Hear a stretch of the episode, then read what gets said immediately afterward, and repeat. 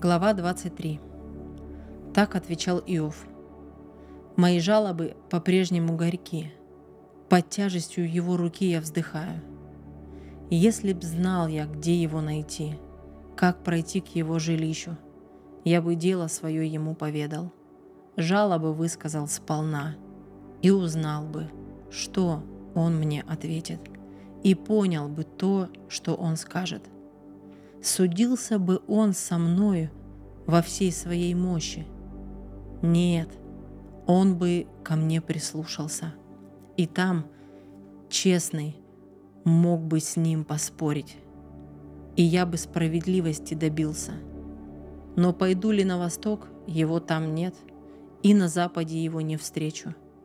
Вершит ли, что на севере, мне не видно, на юг ли повернет, я не замечу. Зато мой путь ему известен, меня как золото в горниле испытает.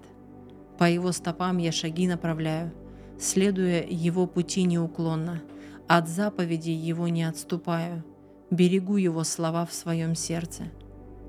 Он один решает, и кто оспорит? Поступает он, как захочет. Меру мою он доверху наполнит, много такого у него в запасе.